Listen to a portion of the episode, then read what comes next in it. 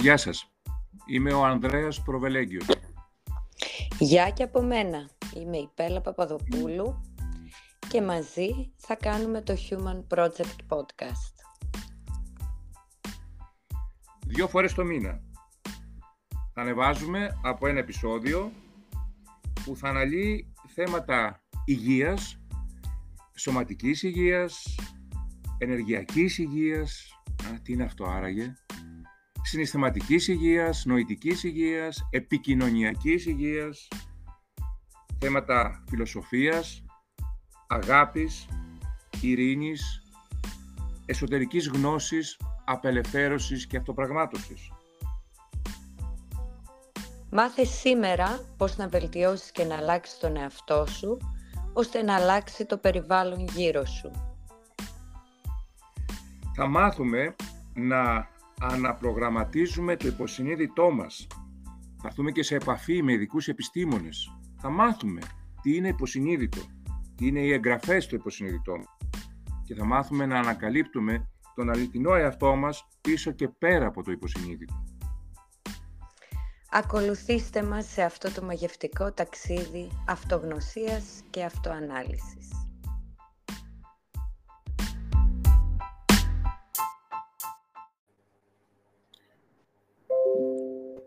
Γεια σου Πέλα. Καλησπέρα δάσκαλε. Τι θα πούμε σήμερα; Σήμερα θα μιλήσουμε... Σήμερα θα μιλήσουμε για το εγώ. Ω, για το εγώ. Μάλιστα. Ενδιαφέρον και δύσκολο είναι, θέμα. Είναι ενδιαφέρον και είναι πράγματι δύσκολο θέμα. Γι' αυτό ήθελα λοιπόν να το αναφέρουμε, γιατί ε, υπάρχει μία μικρή διαφορά στο τι εννοούμε εγώ στη γιόγκα και τι εννοούμε εγώ έξω από τη γιόγκα κατά κάποιο τρόπο. Και ήθελα λοιπόν να μας πεις την άποψή σου, δάσκαλε, για το εγώ. Τι εννοούμε όταν λέμε εγώ; Κοίταξε να δεις, εγώ τουλάχιστον προσωπικά, είδες χρησιμοποίησα και τη λέξη εγώ, ε.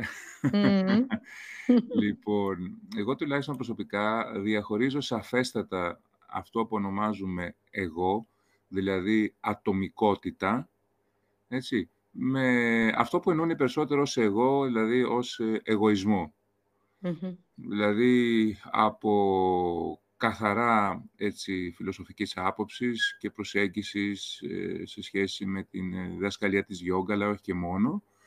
Μπορούμε να πούμε πως έχουμε ένα κατώτερο εγώ, δηλαδή ουσιαστικά είναι η προσωπικότητά μας, ο χαρακτήρας μας. Μέσα σε αυτό πρέπει να βάλουμε το σώμα μας, την ενέργειά μας, τον τρόπο που σκεφτόμαστε και φυσικά αυτό που είμαστε μέσα στο χώρο του αισθητού, δηλαδή το περιεχόμενο του υποσυνειδήτου μας. Και να έχουμε και ένα ανώτερο εγώ, ουσιαστικά η ψυχή μας, η ταξιδιάρα ο χρονοταξιδιώτης του σύμπαντος, που αποτελείται από όλες τις εμπειρίες των προηγουμένων ζωών, αν πιστέψουμε στη μετεσάρκωση, που κατοικεί στις άλλες διαστάσεις και που περιέχει βέβαια μέσα και το θεϊκό στοιχείο και τις πληροφορίες για τους νόμους του σύμπαντος, για τη δημιουργία του σύμπαντος, τις τάσεις μας, ουσιαστικά είναι και ο σκληρός μας δίσκος εκεί, το κάρμα μας, το τάρο μας και όλα αυτά. Άρα λοιπόν μπορούμε να διαχωρίσουμε το ανώτερο εγώ, στο οποίο περιέχεται και το θεϊκό στοιχείο μέσα μας, ας το ονομάσουμε ψυχή, και το κατώτερο εγώ, ας το ονομάσουμε προσωπικότητα και χαρακτήρα. Αυτά είναι ουσιαστικά η ατομικότητά μας, που μας διαχωρίζει από όλους τους υπόλοιπους. Ε, δεν το θεωρώ ούτε καλό ούτε κακό το εγώ. Το διαχωρίζω από αυτό που ονομάζουμε εγωισμός, δηλαδή ότι να σκεφτόμαστε και να δρούμε μόνο για τον εαυτό μας και πολλές φορές αυτό να είναι και εις βάρος του περιβάλλοντος και των άλλων ανθρώπων ε, γύρω μας. Σε αυτό συμφωνούμε, γιατί η επόμενη μου ερώτηση θα ήταν αν το θεωρείς αυτό το εγώ καλό ή κακό. Εγώ το εγώ έτσι όπως το έχω κατανοήσει είναι αυτό που αντιλαμβάνομαι μέσα από τις αισθήσεις μου ε, και που μου προσδίδει μια ταυτότητα. Εγώ είμαι η Πέλα, εγώ είμαι μαμά, εγώ είμαι γυναίκα. Και, και σαν εγωισμό αντιλαμβάνομαι ε, ότι είναι αυτό που εξυπηρετούν οι αισθήσεις μου. Δηλαδή που γίνεται τα θέλω μου μετά, οι απαιτήσεις μου κατά κάποιο τρόπο. Και αυτό που μας μαθαίνανε εμάς ήταν ότι το εγώ είναι κακό. Ναι, αυτό, υπάρχει ε, γενικότερα, αυτό υπάρχει γενικότερα μέσα στο χώρο του εσωτερισμού, γενικότερα μέσα στο χώρο της ε, Ε, μιλάνε πάρα πολύ αρνητικά για αυτό που ονομάζουμε εγώ και τελικά αυτοί που μιλάνε αρνητικά για αυτό που ονομάζουμε εγώ είναι αυτοί που έχουν το μεγαλύτερο εγώ. Αυτό παρατήρησα γιατί, και εγώ, δάσκαλε. Έχουν μία, μία έπαρση. μία έπαρση και έναν αρκισισμό να νομίζουν ότι ε, επειδή ασχολούνται με τη γιόγκα ή με τον εσωτερισμό, ξαφνικά γίνανε καλύτεροι άνθρωποι και αν σταυρώνουν το εγώ ή αν μιλάνε για το εγώ αρνητικά ή αν βλέπουν το εγώ μέσα στους άλλους, αυτοί ξαφνικά γίνονται καλύτεροι και πιο πνευματικοί. Ε, ένας αγαπημένος μου, ο William Atkinson, έχει γράψει ε, και ένα βιβλίο σαν Γιόγκυρα Ματσαράκα, την Άγνη Γιόγκα, έλεγε ότι για να μπορεί το σύμπαν να υπάρχει, ουσιαστικά ο χώρος του αισθητού να υπάρχει, έτσι, είναι γιατί τα ηλεκτρόνια, τα πρωτόνια και τα νετρόνια ε, λειτουργούν μεταξύ τους σε απόλυτη αρμονία, αλλά ξεχωριστά το ένα από το άλλο.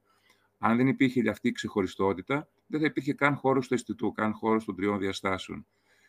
Άρα, εγώ το έχω εδώ και πολλά χρόνια έχω αποφασίσει και το έχω διαχωρίσει Το εγώ είναι η ατομικότητά μου, η προσωπικότητά μου, ο χαρακτήρα μου, τα θετικά μου, τα αρνητικά μου, οι αναστολές μου, το πληγωμένο εσωτερικό παιδί, τα ταλέντα που έχω, η ανάγκη για πνευματικότητα, η ανάγκη για αγάπη, η ανάγκη για σοφία, όλα εκεί μέσα περιέχονται.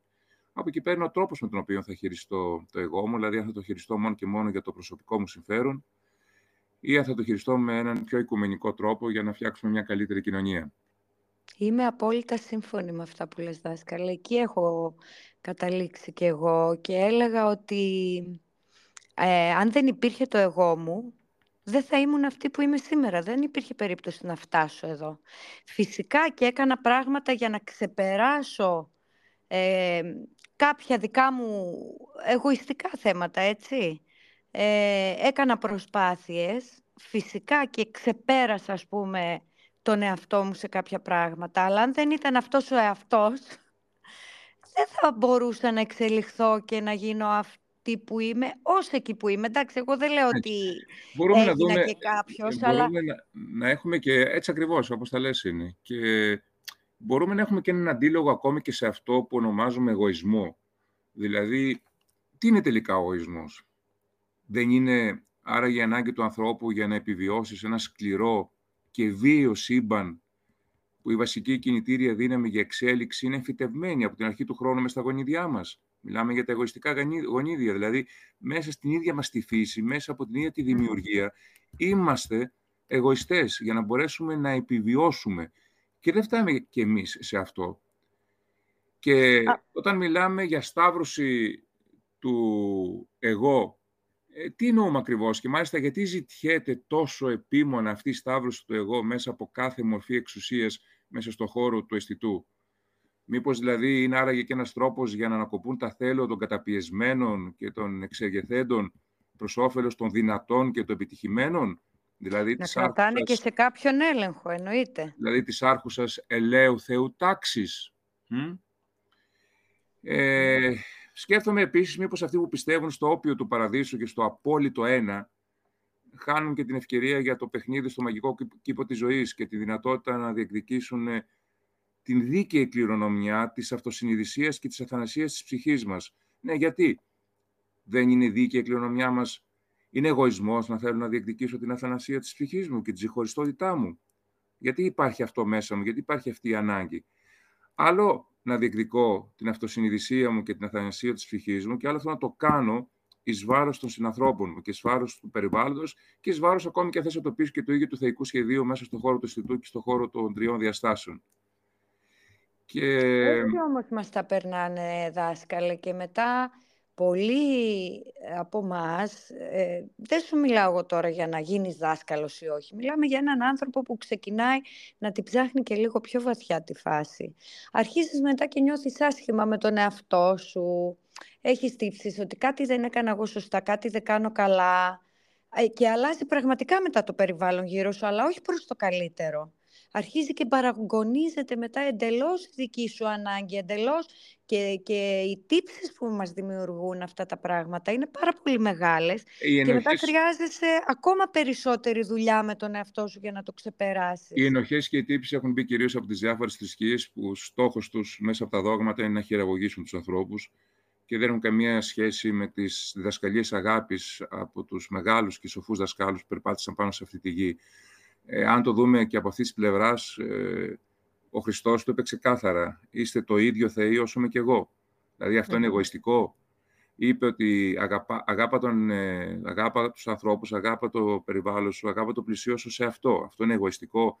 Δηλαδή, αν δεν αγαπήσεις τον εαυτό σου, πώς μπορείς να αγαπήσεις τους υπόλοιπους; Αν δεν ανακαλύψεις το θεϊκό εαυτό μέσα σου, πώς μπορείς να προχωρήσεις και να διεκδικήσεις όλη αυτή την δίκαιη κληρονομιά; Ακόμη και στη γιόγκα, έχουμε τέσσερους δρόμους, βασικούς δρόμους που είχαμε συζητήσει και την προηγούμενη φορά, που είναι η Ράτζα Γιόγκα, ο δρόμος της πειθαρχίας, η Κάρμα Γιόγκα της δράσης, η Μπάκτη Γιόγκα της καλλιέργειας της αγάπης και η Τζνάνα Γιόγκα, ο δρόμος της γνώσης.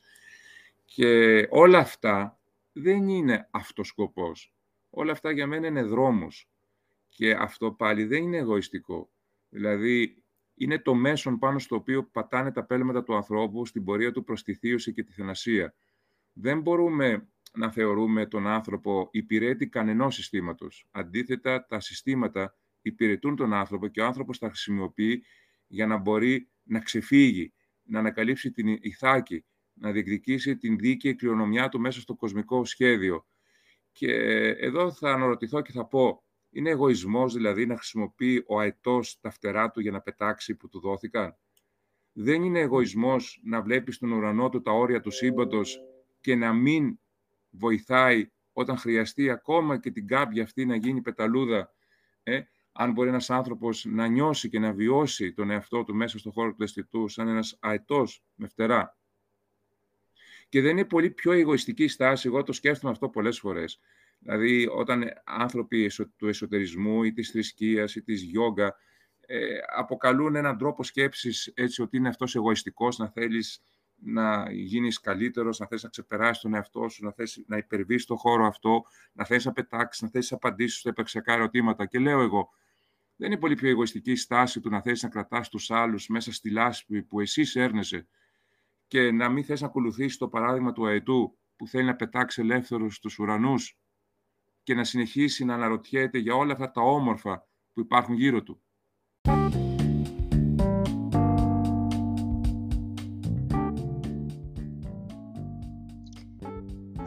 Θέλετε να ακούσετε άμεσα το καινούριο επεισόδιο, μπορείτε να προσθέσετε το podcast μας στα αγαπημένα σας.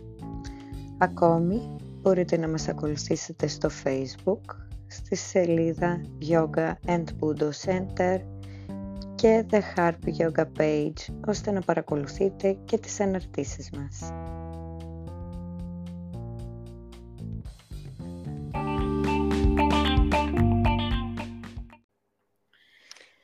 Θα πω λοιπόν ότι...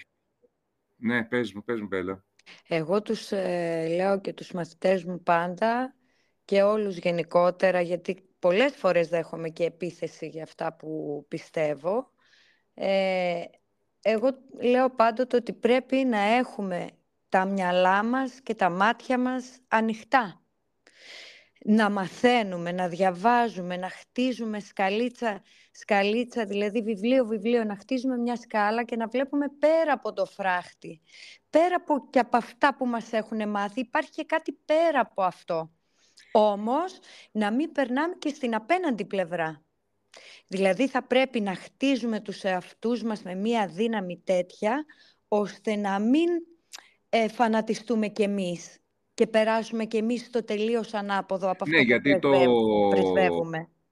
Γιατί η λακκούβα, το πούμε, σε αυτόν τον τρόπο σκέψης είναι η ανάπτυξη του πνευματικού εγωισμού. Ναι, Δεν ναι, διαφωνώ σε αυτό, άλλο το ένα, άλλο το άλλο. Όμως η καρδιά του ανθρώπου πραγματικά πλάστηκε για να μπορεί να αναζητά, να σκέφτεται, να αγαπά, να ταξιδεύει, να δημιουργεί. Και είναι ζωντανή η καρδιά του ανθρώπου όσο είναι μοναδική και ξεχωριστή και βέβαια όμως σε απόλυτη συνεργασία και με το μυαλό και με το περιβάλλον. Άλλο το ένα άλλο το άλλο. Και αυτό τώρα με τη γιόγκα που λέει η γιόγκα είναι ένωση. Το εγώ δεν δίνει αυτή τη διαδικότητα που ανέφερες και πριν. Ε, κοίταξε, τώρα είναι μια μεγάλη κουβέντα αυτό. Δηλαδή στην γιόγκα υπάρχουν τρεις σχολές, βασικά σχολές. Υπάρχει η σχολή της ε, Ντβάιτα, η σχολή του διεισμού, υπάρχει η σχολή του, της Βυσίστα Ντβάιτα, που είναι το σχετικό διεισμού, και υπάρχει η σχολή της Αντβάιτα του μη διεισμού, δηλαδή όπου όλα είναι ένα. Όμως είναι πολύ μεγάλη κουβέντα αυτό το όλοι είμαστε ένα και είναι μια πολύ μεγάλη καραμέλα για μένα που υπαρχει μέσα στους εσωτερικούς χώρους. Γιατί το όλοι είμαστε ένα σημαίνει ότι και όλοι είμαστε ίδιοι, σημαίνει ότι τότε δεν υπάρχει καμιά διαφορά ανάμεσα στον παιδεραστή, στον βιαστή, στον δολοφόνο και στον, και στον Άγιο. Είναι έτσι, δηλαδή μπορεί κάποιος πραγματικά μέσα στο χώρο του αισθητού να τους δει όλους αυτούς ίδιους; Α, ναι, εγώ υποκλίνομαι. Αν όμως όχι, και δεν μπορείς να βάλεις ε, στην ίδια μεριά και τον παιδεραστή και τον βιαστή και τον Άγιο και τους διαχωρίζεις σαφέστατα μέσα στο χώρο του αισθητού, τότε πάψε να πουλάς αυτή την καραμέλα του ένα. Είμαστε ένα. Επιστημονικά είμαστε ένα. Φιλοσοφικά είμαστε ένα. Όμως είμαστε ένα στις άλλες διαστάσεις και αυτό δεν σημαίνει ότι πρέπει οπωσδήποτε να χάσουμε και την ξεχωριστότητά μας μέσα στο, μέσα στο χώρο του αισθητού. Άλλο το ένα, άλλο το άλλο. Άλλο λέει το να μπορέσουμε να δούμε πίσω από τις σκιές και να βγούμε έξω από τη σπηλιά του Πλάτωνα, το να μπορέσουμε να βγούμε έξω από το Matrix και να δούμε την πραγματικότητα, το να μπορέσουμε να ταξιδέψουμε στις άλλες διαστάσεις και να κοιτάξουμε και κάτω από το πέπλο του σύσιδο, της σύσιδος και άλλο να δαιμονοποιούμε τόσο πολύ αυτό που ονομάζουμε εγώ. Άλλο η χρήση του εγώ, άλλο ο εγωισμός, άλλο το να χρησιμοποιούμε την ατομικότητά μας με μία λανθασμένη, ας το πούμε, υπερηφάνεια και άλλο να καταλαβαίνουμε μέσα μας με μια σωστή υπερηφάνεια και ένα σωστό καθήκον προς τον εαυτό μας ότι στο βάθος της συνειδήσεώς μας είμαστε κι εμείς πλάσματα θεϊκά. Έχουμε μέσα μας την τελειότητα. Και από εκεί και πέρα είναι στη δική μας κρίση το τι θέλουμε να κάνουμε και σε αυτές τις, στο χώρο των τριών διαστάσεων, στο χώρο του αισθητού, αλλά και στις άλλες διαστάσεις, ανάλογα με την εξέλιξη ε, που έχουμε, γιατί και ο, ο χώρος του αισθητού, ο χώρος των, τριών διαστάσεων, ο πλανήτης Γη, είναι ένα σχολείο, είναι ένα δύσκολο σχολείο, που πρέπει να δεν θα πεις τίποτα. για να μπορέσουμε να εξελιχτούμε. Και εδώ να θυμηθώ λίγο και κάτι που είχα γράψει ε, και έτσι αυτή την όμορφη κουβέντα μπορούμε να την κλείσουμε και με, αυτό, εκτός αν θες να συζητήσουμε και κάτι άλλο. Και βάζω τον, και τον εαυτό μου μέσα σε αυτό, ότι όλοι εμείς, οι αιρετικοί, οι εγωιστές, ναι, είμαι αιρετικός, είμαι εγωιστής, είμαι επαναστάτης του πνεύματος και θέλω να συνεχίσω τον αγώνα στις εσχατιές μέσα σε ένα σύμπαν βίο ελπίζοντας στο, πως τον πόλεμο αυτό που μας οδήγησαν πολλές φορές οι ξύλινοι, οι ψεύτικοι θεοί του παρελθόντος μας, η Ελένη δεν θα αποδειχτεί δόλιο είδωλο, γιατί ναι. το πουκάμισο που φοράει ο άνθρωπος δεν είναι αδιανό και από κάτω χτυπάει η καρδιά του. Η καρδιά που έχει ενσυναίσθηση, αυτοσυνειδησία και αγάπη. Πολύ όμορφα τα λόγια και ψαγμένα βαθιά. Εγώ το μόνο που έχω να πω πάνω σε αυτό είναι ότι καμιά φορά, ας πούμε, ε, που λέμε εγώ κάνω καλά πράγματα στη ζωή μου, αλλά δεν ξέρω αν πραγματικά τα κάνω για το καλό ή αν υποκινούμε από τον εγωισμό μου. Και εγώ λοιπόν έχω απαντήσει σε αυτό και έχω πει ότι εσύ συνέχισε να κάνεις καλά πράγματα, ακόμα και αν πιστεύεις ότι ο εγωισμός σου στην πραγματικότητα αποσκοπεί στο να σου επιστραφούν. Αυτό είναι άλλο. Αυτό είναι, άλλο. Αυτό είναι ένα τεράστιο θέμα που μπορούμε να συζητήσουμε, δηλαδή που ονομάζει αυτογνωσία. Δηλαδή πραγματικά, γιατί ποτέ δεν είμαστε σίγουροι. Δηλαδή, αν πραγματικά, ακόμη και όλα αυτά που είπαμε και όλα αυτά που συζητήσαμε και όλα αυτά που, που σου είπα σήμερα, δηλαδή είναι αποτέλεσμα ενός κρυμμένου, ας το πούμε, εγωισμού μέσα μου, είναι αποτέλεσμα μιας πραγματικής αγάπης ε, ναι. στον άνθρωπο και προς το θεϊκό σχέδιο, όπως θέλει ο καθένας να το πει αυτό και στο πάρει, μέσα στο χώρο ε, του εγωισμού.